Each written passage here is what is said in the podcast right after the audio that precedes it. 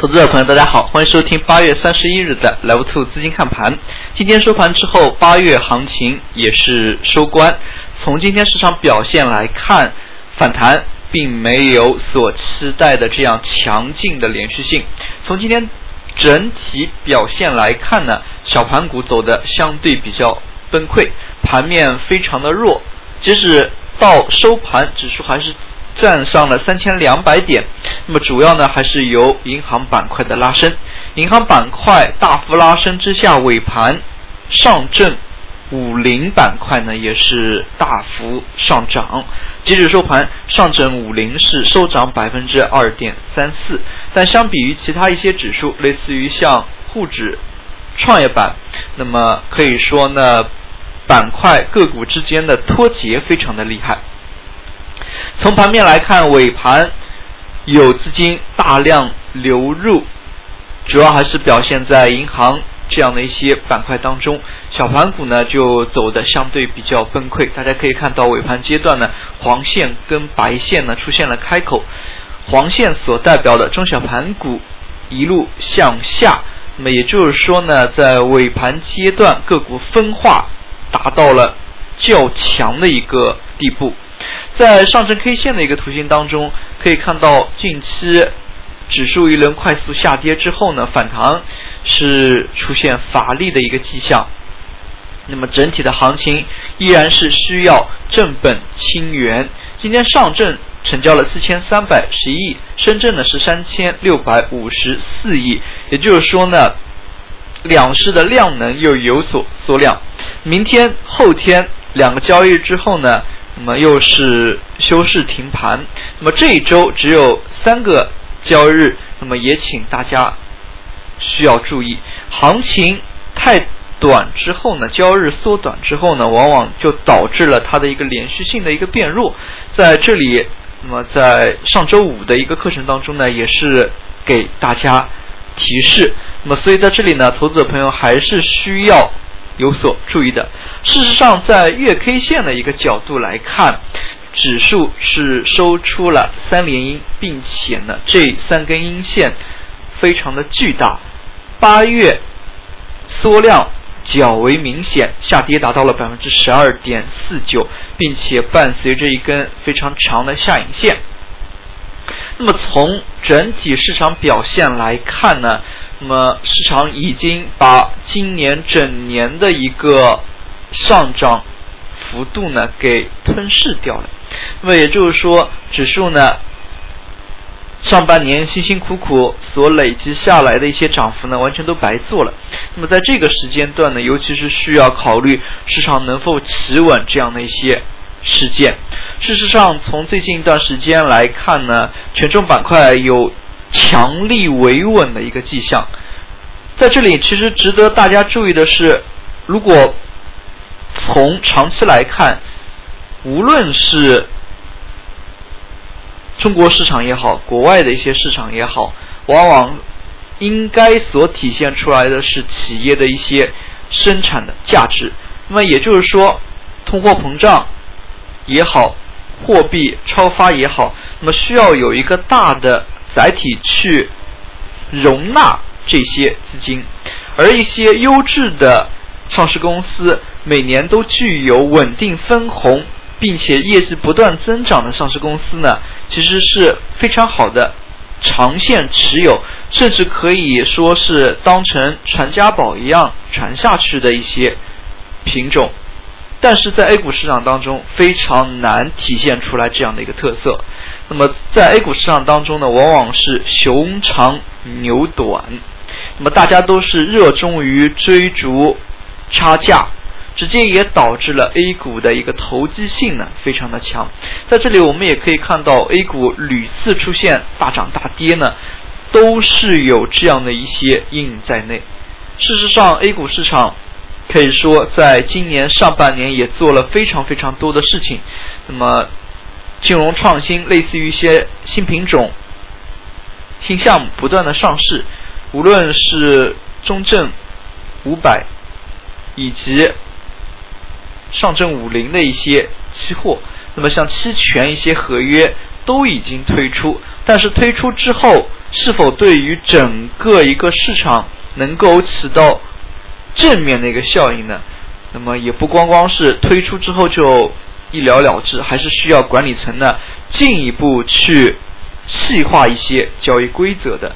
事实上，我们可以看到，类似于像上证五零、沪深三零零一些合约呢，那么可以说呢是比较稳定。毕竟这一些合约当中，在标的个股当中呢，机构是占大多数，有一定的话语权。但是我们可以看到，中证五百等这样的一些指数。走的就并不如人意。那么从当前行情来看，依然还是杠杆所产生的一些问题。前一阵子呢，像融资、配资已经查的非常的严厉。那么甚至之前有一段时间，大家可以看到。对于融资配资呢，市场当中已经出现了风声鹤唳的一个现象。当前类似于像分级基金的下折呢，又给相应的板块起到了一些负面的影响。比较典型的就像证券，大家可以看到相当多数的一些证券 B 类的分级基金，那么分级基金下折之后。那么可能会引发一定程度的被动抛售，直接也导致了证券板块在近期的一些走弱的现象。事实上，刚才我们也提到了像机构对于盘面的一些掌控。那么像创业板，事实上创业板在最近三个月当中跌幅非常的大，涨的时候呢，创业板也是五倍、十倍的上涨；那么跌的时候呢，也是跌幅非常的大。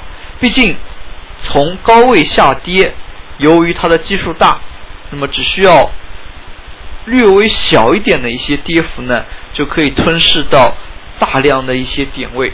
那么打个比方，五百点涨到一千点需要涨百分之一百，但是一千点跌到五百点只需要跌百分之五十，那么可以说是不对称的。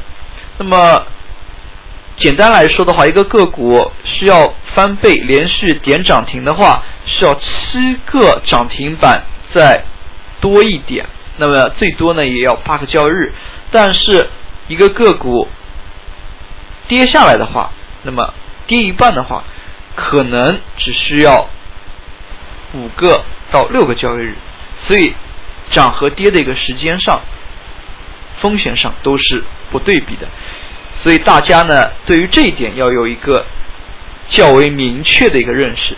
事实上，创业板的一些下跌，对于市场而言，较大的一个影响就是人气被杀伤。那么，创业板有较多的一些中小盘个股，他们的一些上涨呢，对于市场人气呢有一个较好的影响。但是，创业板连续下跌之下，类似于像今天创业板又是下跌百分之四以上，对于市场人气的一个杀伤呢，毋庸置疑。那么，从今天板块来看，刚才我们还是提到了像银行、军工。这样的一些板块，整体来看个股依然下挫较大。那么就板块而言，今天最为抢眼的还是银行板块。那么银行板块在午后开盘之后呢，有过一轮压拉升，尾盘阶段呢出现了一轮快速的拉升。如果大家仔细去看个股的话，会发现尾盘阶段的一些个股下方买十左右，我们能看到的一些买盘呢。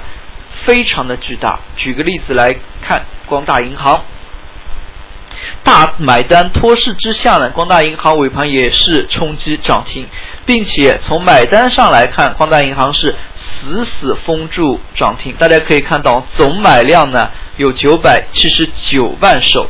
那么七百九百七十九万手是什么概念呢？相当于九亿股这样的一些买盘堆在上面。那么也是接近四十个亿的资金堆在上面，但是大家可以发现，今天光大银行最终收盘的价格不是四块两毛二的涨停价格，而是四块两毛一，这是为什么呢？